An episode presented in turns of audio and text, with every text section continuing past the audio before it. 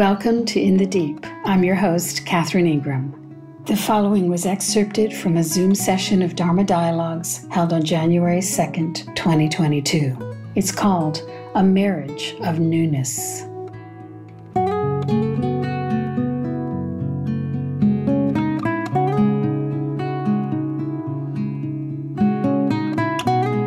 So, this phrase, Happy New Year, bandies about in our world, comes around once a year.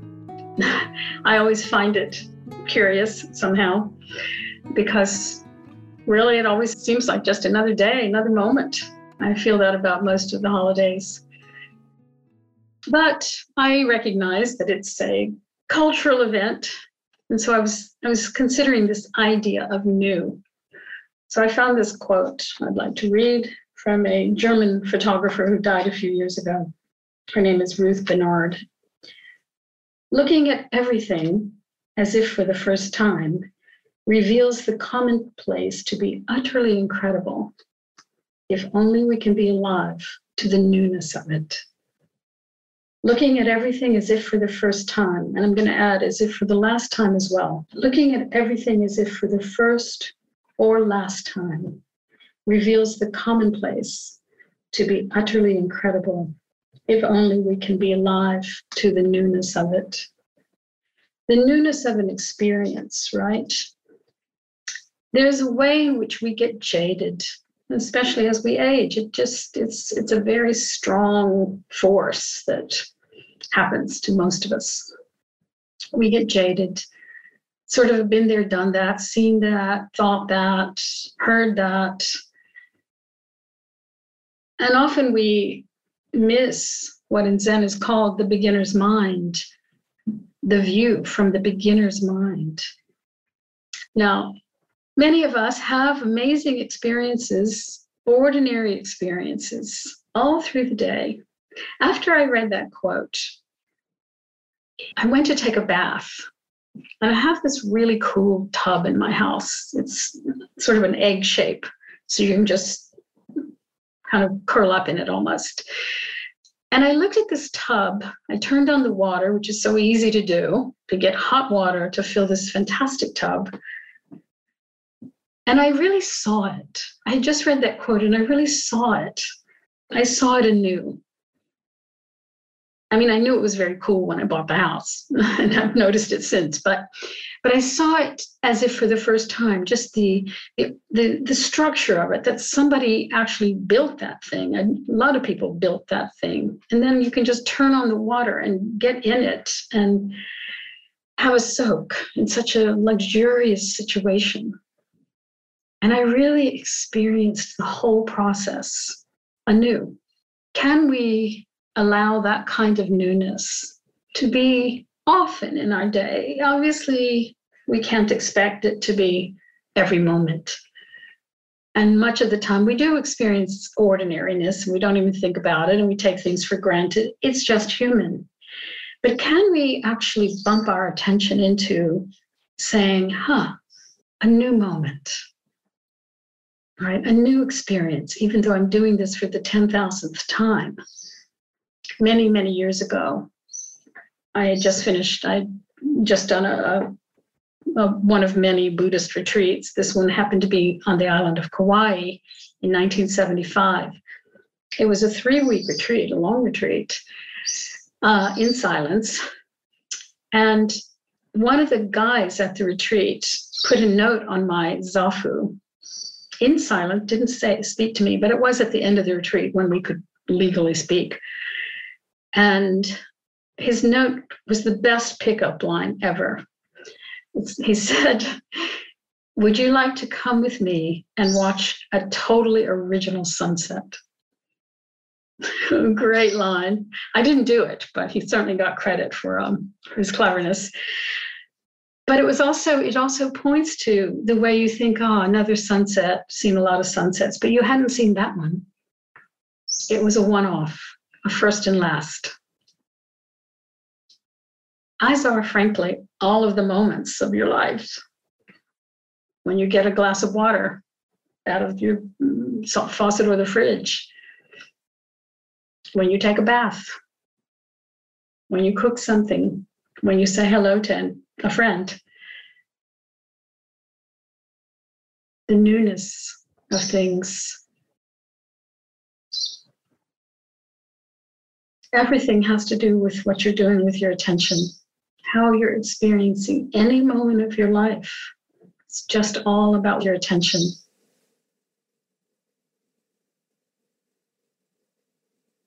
I think I've been sort of in a similar headspace, especially, you know, how many we've been spend so much time now in our own homes.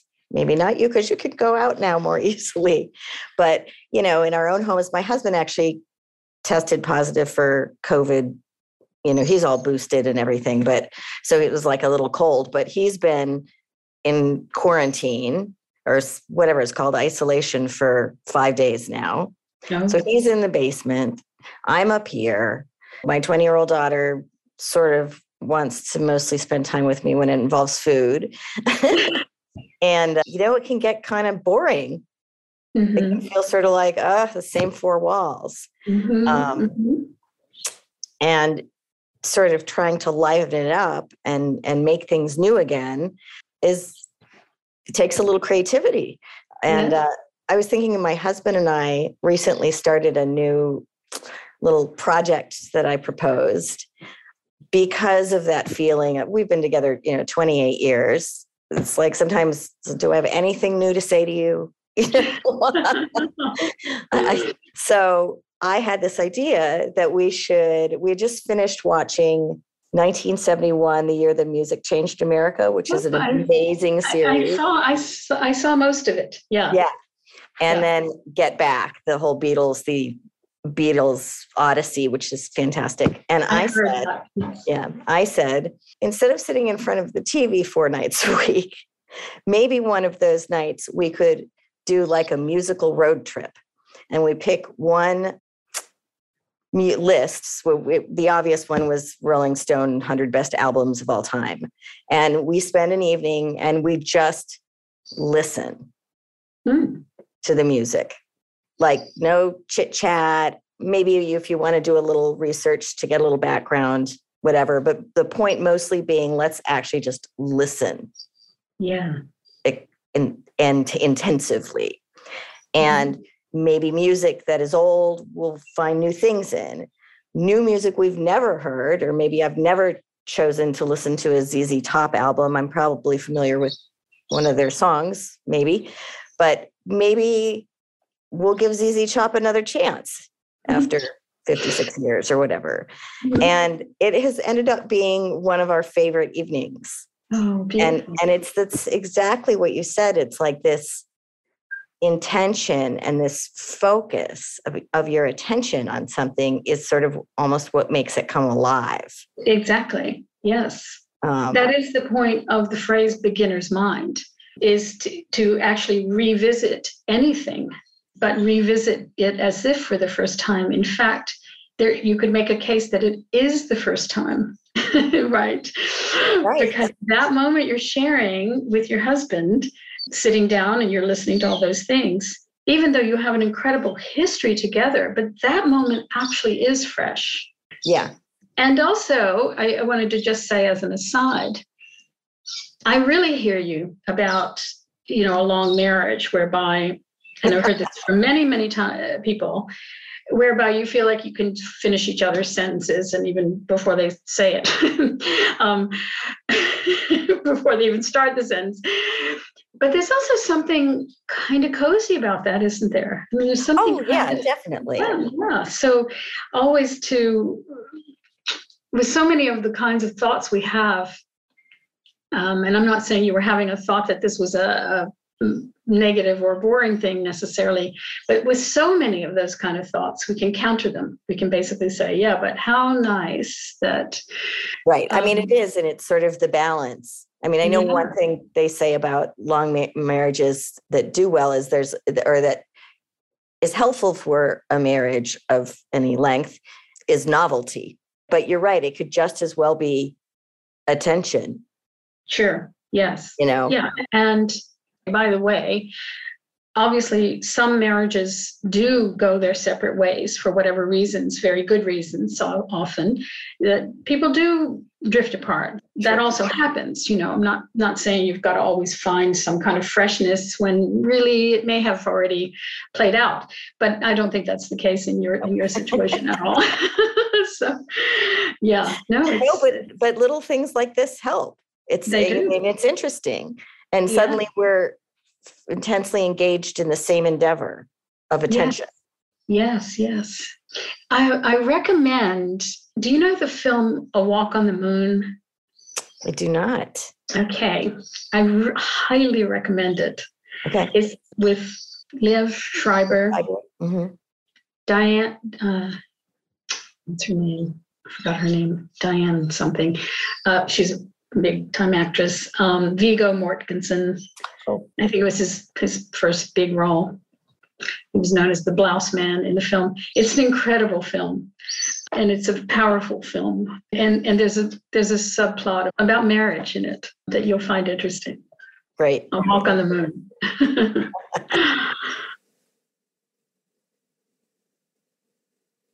about the newness, I realized I don't I don't remember choosing it, but I remember it chose me. That, uh, like for instance, among many other things, old things or repeated things in my life. Like, for instance, when I started, when I realized that I'm getting old, I thought I found myself thinking, "Wow, it's the first time I'm getting old." immediately, I'm not saying that I loved everything about getting old. There were quite a few things which I did not love, but there was something. The newness, all most of the time, pushed me to other places. Oh yeah, that's a new wrinkle. No, I don't really like it, but it's new, completely new. So this is one thing. And then also with marriage, uh, we were married for 48 years, my husband and I, and we have changed like everybody else, and not always parallel. Provided our marriage, I noticed there were there were options of either to separate and to remarry if we want, or just to change the marriage. So we had we declared of three marriages. So whenever we had, like, for instance, when we were in marriage number three, which was the last one, and uh, one of us started behaving like marriage number two, which we did not like very much, or evolved from there, we said, oops, stop, this is this belongs to marriage number two. So it was like No, wait a minute. Did you actually get divorced in between these marriages? No, or no, no, no. okay. No, just two phases, yes. and are you married? Are you married now? Um, my husband died half a year ago, and that's what I wanted to share. He died half a year ago after 48 years together. And of course, this is, I don't have to say, devastating, really sad. Big grief. And as 2022 started, and I relate to what you said, Catherine, because also for me, this was okay, so it's just another day, no big deal, never celebrated with all these parties. But this time I said, let's try to treat it differently. And on the first morning of 2022, I was sitting outside, listening to the birds, writing my journal, realizing that 2021 was the last year I was married. And this is the first year that I'm not married. Mm-hmm. So, what actually I thought, this is the first year they did not meet Yoram, which is my man. And there was some excitement that started coming into my vein. I really felt the excitement of the newness, mm-hmm. not the excitement that he's not here with me. But the newness, and I thought maybe I can even treat this actually new uh, reality as something new. Yeah. So yeah, so it's a great, great frame on the entire thing. I hear you. Uh, as you've described with the various phases of your marriage, and I like the way you put that.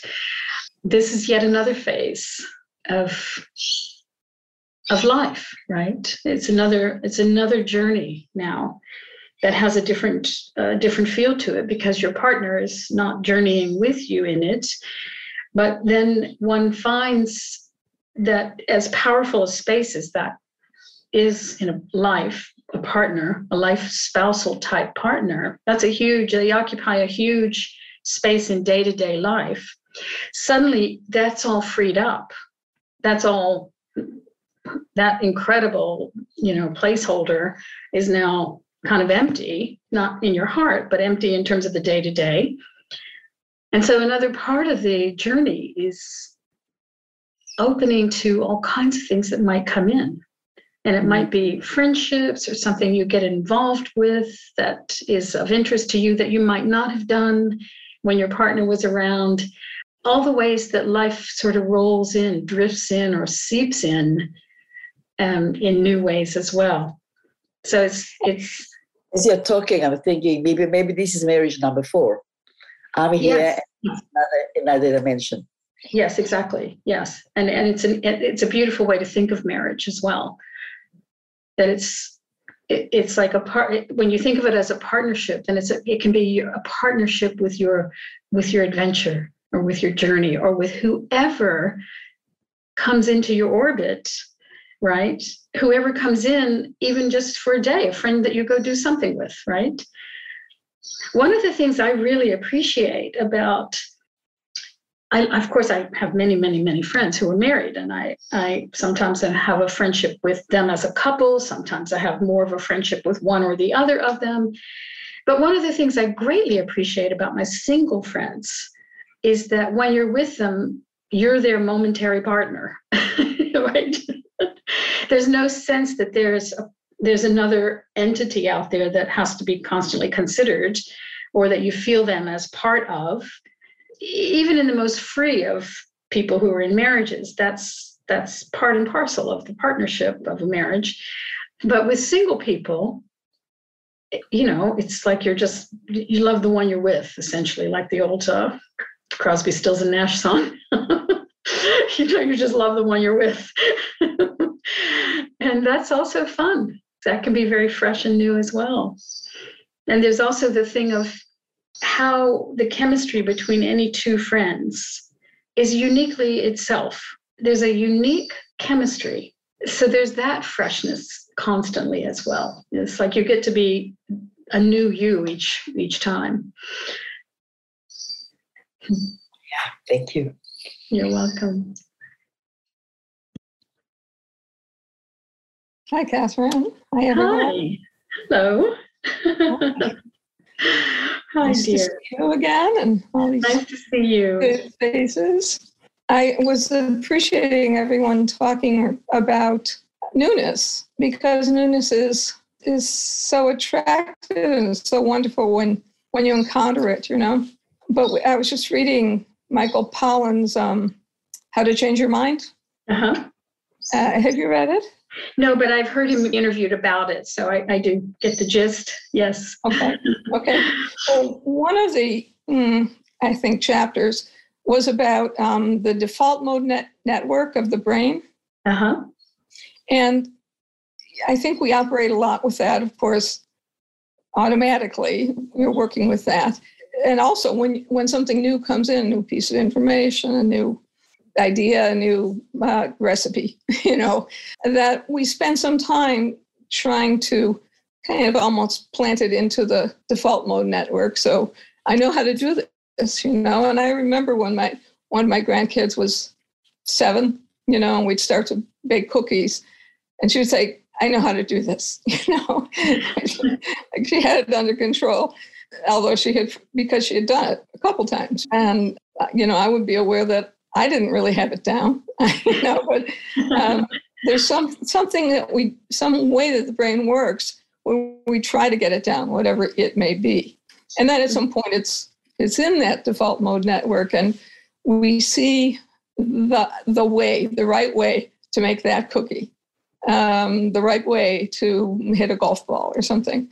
And that's the right way. It's hard to see the new way you know because we've we've worked so hard at and taken some pride maybe in in uh, in getting there you know to where to where it's automatic and part of us but then the question becomes uh, how do you suspend that or how do you get to newness and freshness again You know? Yeah, as you were speaking, the word um, curiosity was rising in my awareness. So I think one of the things that comes with beginner's mind is also a kind of curiosity.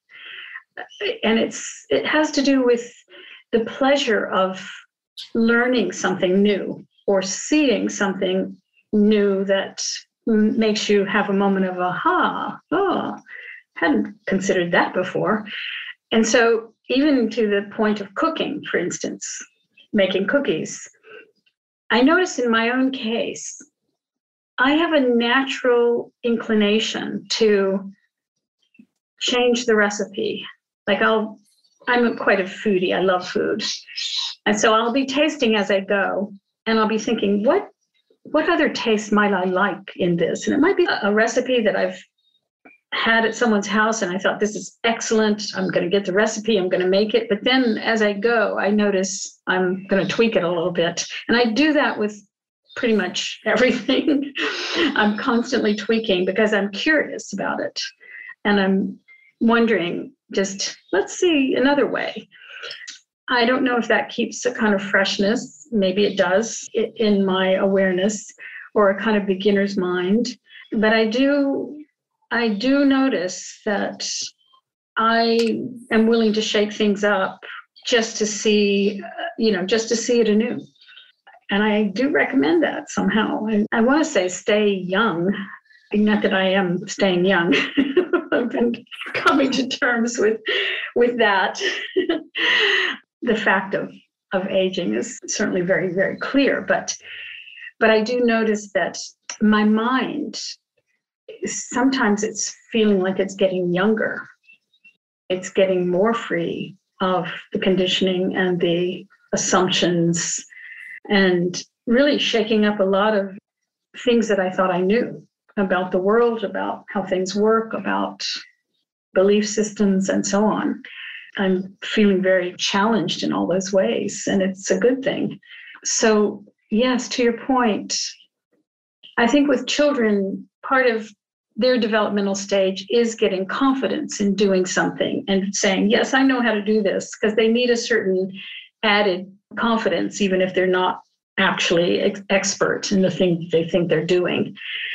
But as we get older, it kind of goes in reverse. You think, oh, I could learn something new about this recipe or how to make cookies or how to drive the car or any number of things that we think we're just doing on rote. And that's to this very point that we're speaking about what is newness and how can we just change, you know, the title of that book, uh, How to Change Your Mind. it, it is certainly a, an inside job having to do with attention. I think a lot of it, although he, he makes a case for mind expanding drugs and, and experiments and, you know, plant medicine and so on fair enough. But I think that it can be done also through a habit of just saying, "Do I really know this?" It's like Katie Byron stuff. You know, do do I really know this truth, so called? I love I love that too. Mm-hmm. To you know, mm-hmm. to subject things to your to a set of questions that keep you on your toes. Let's say. Yeah, absolutely. Mm-hmm. Yeah. Catherine, I'd like to ask a question about the newness of each breath. Mm. And you know, I'm trying to think that when I meditate and and when I lead meditations, you know, this this breath has never come before and this breath will never come again. And I know that a challenge that people face when they're meditating is and focusing on the breath is like this again breath these breaths are all the same and and they're not and it's the you know i just wondered if you could speak to that idea about the newness of each breath and and have any tip on how people can really you know really appreciate the uniqueness of each breath like what might be helpful to pay attention to in terms of sensations or you know how you would describe that newness of each breath to someone yeah, I wouldn't necessarily recommend saying those words every time. I, that could get a little oppressive and and also kind of become exactly the thing you're trying to counter, which is that oh, I'm saying this again, right? the newness of each breath. Nor would I say oh this again about the breath, but rather it's a direct experience of even just as you said it I suddenly became hyper aware of the breath I was having. So it's really about allowing the attention to just rest easily in its direct experience, whether it's the breath or the sounds outside or thoughts floating by as they do. or smell, uh, any of the senses, or gratitude, just a background sense of gratitude, just for whatever circumstance you're experiencing, which in our cases, for the most part, they're pretty good, which we forget. And we completely forget that we we spend a lot of time living in our minds in some other scenario than the one we're in. Either good or bad. We sometimes spend a lot of time in scenarios that are dark, that are future pictures or past pictures, or we spend time in fantasies about future or memory fantasies about past. Many people live their lives, the days of their lives, in a time other than the one they're actually in. Now, I know this is a complicated way of saying be here now, and that's a little bit trite at this point, but it is to this discussion about breath. So that breath is one happening in the moment, it's one happening of our experience here. But there can be a kind of general present awareness, very generalized, very open. That includes thoughts of past and future, but then they become very light and wispy and they just come through the present awareness and then they're on their way and breath is happening and sight is happening. You're wandering about doing your errands or whatever it is. Um, it's a kind of general flow of awareness. It's very easy and it doesn't have to be super on point. You know one of my issues with mindfulness practice after those many years that i did it i have a certain kind of criticism about it which is that it's very mindy. Like you're constantly noting things. Like this is a constant notation. Uh, so a much more generalized, open, spacious awareness that isn't noting, but is actually directly experiencing. Just like when you eat something, you don't have to say tasting, tasting for you to be tasting. Animals don't have to do that. We are animals. We don't have to do that mindfulness is very good to, as Francis Lucille, a, a teacher I admire, he said it's like giving the dog a bone so it doesn't chew up the furniture. It's very good initially to get the mind focused because many people's minds are so unfocused and so scattered that you have to give them a bone so that their mind doesn't chew up the furniture. You have to get them focused.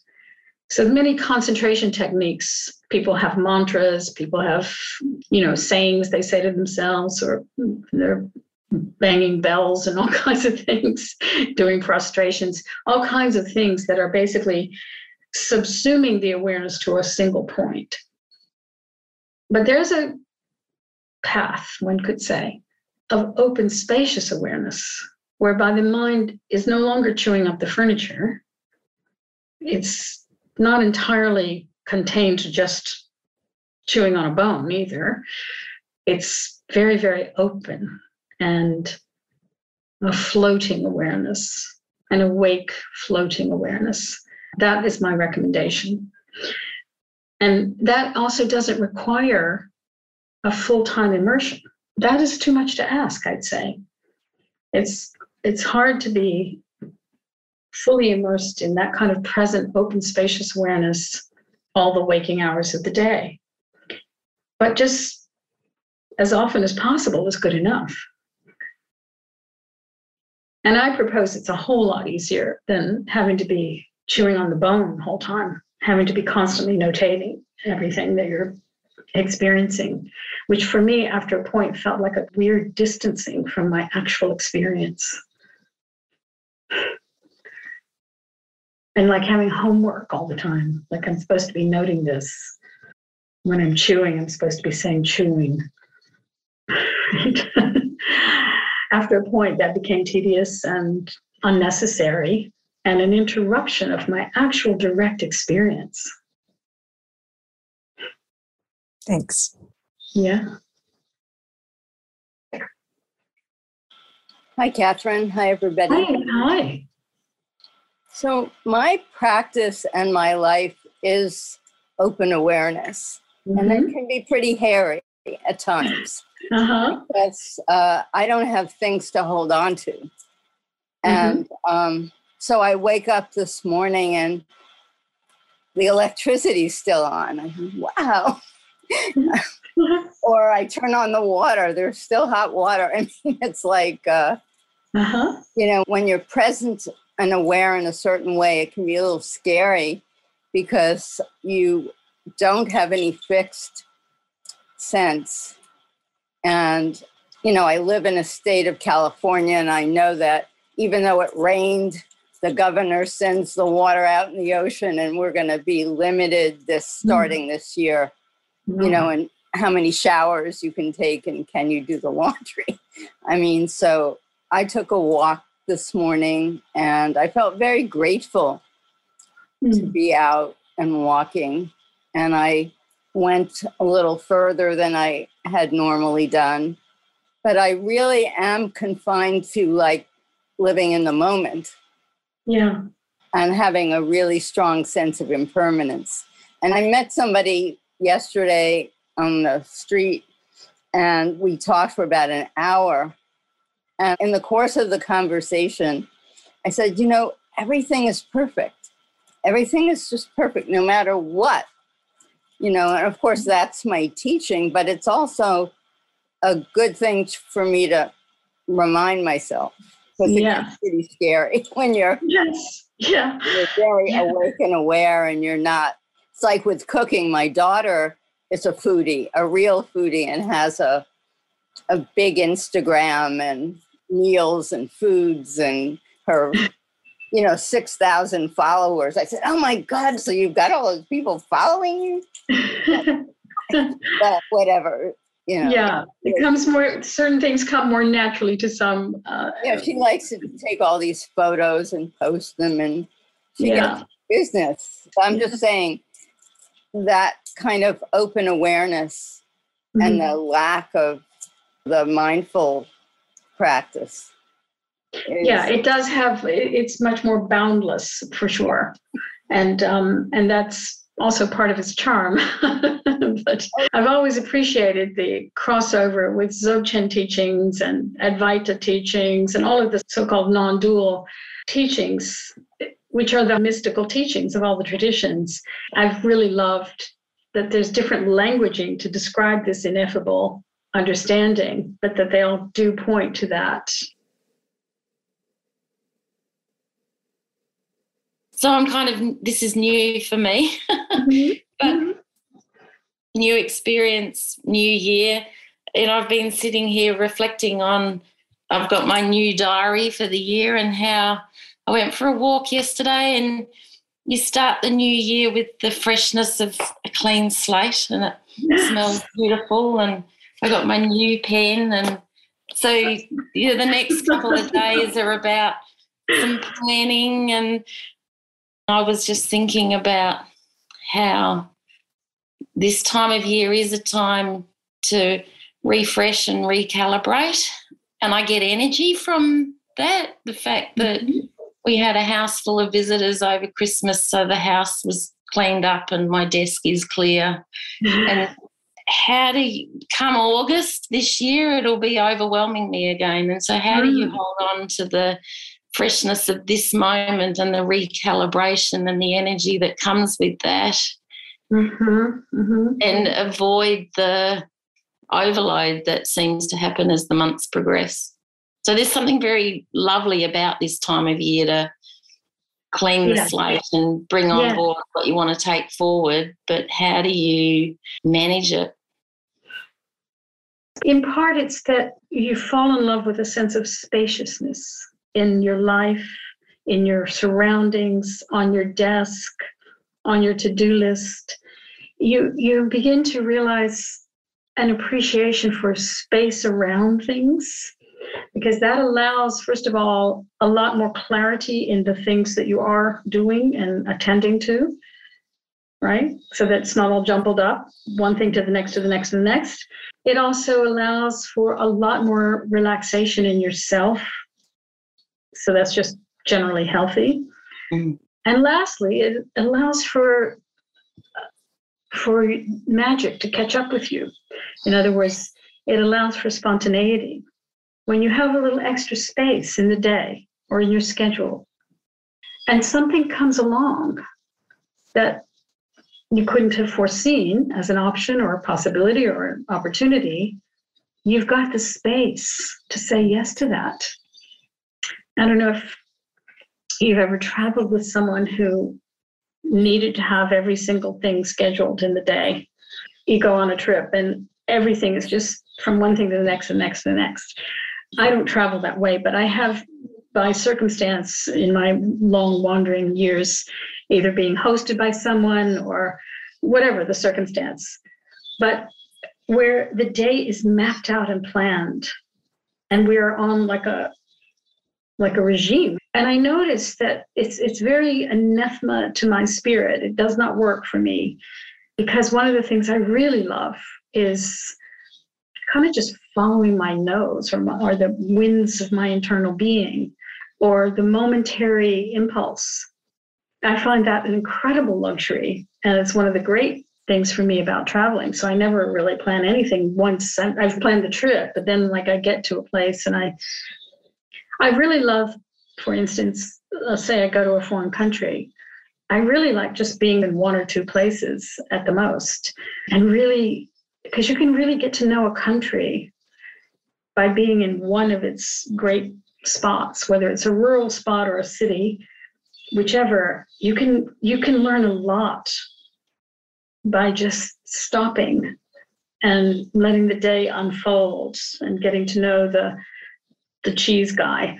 So to fall in love with, because you're what you're describing is a kind of appreciation for the clean notebook, the notebook that is not yet filled up, you know, and the brand new pen. And a sense that things are going to get kind of taken care of and caught up on your desk and in your work. I say that you can have that as you go. You don't have to wait till the next year to finally get it all sorted again because the enjoyment can be all the way through. Beautiful. Yeah. Thank you. You're welcome. Um, it's good to see you. So, you know, this happily ever after. Uh-huh. That's not how I'm feeling. And yeah, I just want you to speak to the moment, the, the other moments that we're in, which is yeah, the, the, the tough stuff yeah the, yeah the well i mean it's it's, it's the, the the the question of where's the spaciousness where's the breath where's the new beginnings where's all of that in this time of that we're in and i know you mm-hmm. know well the time that we're in with all the different ways that that world is turning and you know for me you know, spaciousness is beautiful and it's hard to feel to get out of the despair, actually. Mm-hmm. I so understand, of course. Yeah. But I have come to see that that is the very reason why one has to seize the moment and seize the day. Really, like someone in hospice might be experiencing the day. You know, I have had the privilege of knowing quite a few people who were in, in hospice or they were they knew they were dying and then died. And I have been amazed at how light, how light they became inside. Now, that doesn't always happen. Of course, it can depend on the degree of pain somebody was in. But in many, many cases, they really weren't sweating the small stuff. They really weren't fixated on the dark future. They were really living the days left to them. And that's what we have to do. That's what we have to do. I agree. It's wild, really crazy. The narrative that's driving this is just gone into a kind of psychosis, basically a suicidal psychosis. And uh, how much are you? How much of your moments are you going to give to either the fury or the abject fear or the if only story. Or how about the what can I do story? How do the I? What can I do story? How do I this moment that's yeah. to be maybe transforming it. Yes, beautiful. It, the What Can I Do story is fantastic. And that also might get down to a very local response for you. Because in terms of the big response, the What Can I Do is pretty tough. It's very tough. And I appreciate that people are trying to address it, and I'm I'm all for it, and they're my heroes. But I'm also I also am loving the local heroes who are just helping wherever they can in whatever ways they can in a very sort of hands-on way. And that, you know, there's a line I love, which is action absorbs anxiety, which we all understand who anything one is doing that is sort of helpful, just taking a friend who's sick some food, there's a way in which your attention shifts into a, a much lighter point. So in fully acknowledging, and as you, I have a sense you've read my essay or you know about it, I have really looked into the problems, you know. I've been kind of fascinated with all of this since I was a journalist, starting in 1982. And I was amazed that hardly anyone else was noticing the what I felt was like an asteroid on the way to us now here we are. Did you see? Did you see the uh, film Don't Look Up? Yeah. yeah, I mean, my family lives that. All you know, we're yeah. we're, we're in that. We're, we're there. You're, you're on it. Yeah, yeah. yeah. that's, that's, yeah, yeah. We're living. yeah, you. I get that sense. Yeah, and uh, here we are. I mean that. Well, I won't say anything about the film because some of you wouldn't have seen it that it does, you know, it just comes down to these are your precious moments. You know, we're we're living twice the length of time that most people lived. So we're getting like two lives um, for the price of one. And and yes, our time is tough, but this is what we got. We are in a particular moment that is truly unlike nothing like anything else. I mean, I was ranting and raving about the metaverse last night, which I find quite horrifying. Zuckerberg's um, proposal for us to all have our own little reality to live in, perhaps in some little pod, because that's all anyone will be able to afford, uh, and just have your your screen there to pacify the mind in whatever dreamed up fantasy reality. It, it, it's all, again, from my point of view, it's it's going down the path of disaster on all levels, insanity, madness, all kinds of problems, and that is if we make it through long enough to live much time in that in the metaverse.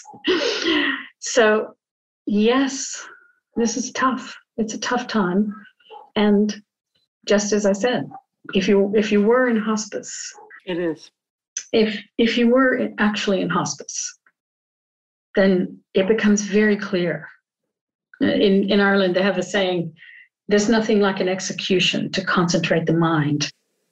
If you were really in hospice, then it gets very clear: how would I spend this day?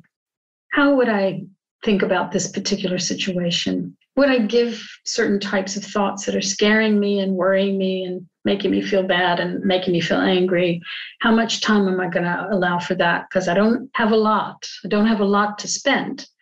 I'm going to have to be judicious about how I'm spending the moments. That's how I've come to see it. Uh-huh. So kind of hopeless in a way, hopeless and the death sentence is here, and how are we going to meet that? How yeah, and I and I'm not even I won't even use the word hopeless about it. It's the suchness, and I have come to that. I have come to the suchness, mm-hmm. and I've come to having to see. Okay, this is what evolution did. This is where it went. This is obviously where it went. Mm-hmm. I'm part of it. We're all experiencing it. I don't like a lot of how it's going, but it's going that way. So, how much time am I going to spend of my precious moments just not liking it? How much time am I going to say it shouldn't be this way? It shouldn't have gone this way. We should stop it. If there were enough of a force to stop it, I'm on that team for sure. I just not I'm not sure that there is. I, I said last night, I'll repeat myself, that I feel like more and more I'm like a creature from another century, which I am. I was born in, you know, in the half of the last century, you know. So um, maybe I'm I'm uh, you know a creature that is becoming obsolete, but everything in me tells me that this is getting more and more unsustainable for living forms and for sanity and for wholesomeness and for unity, even. And that puts the onus on us who still have those values to hold to them and to be the weird elders or to be, I said last night, the placeholders for a certain type of view that is I think, more and more precious and maybe more and more of the salve or the balm that is desperately needed. Yeah, thank you. You're welcome.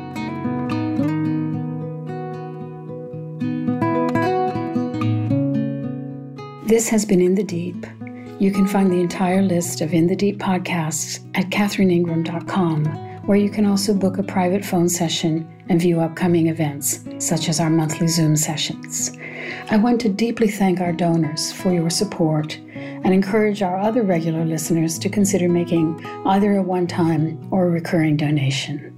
We would also be grateful for a review on Apple Podcasts or on whatever platform you're listening.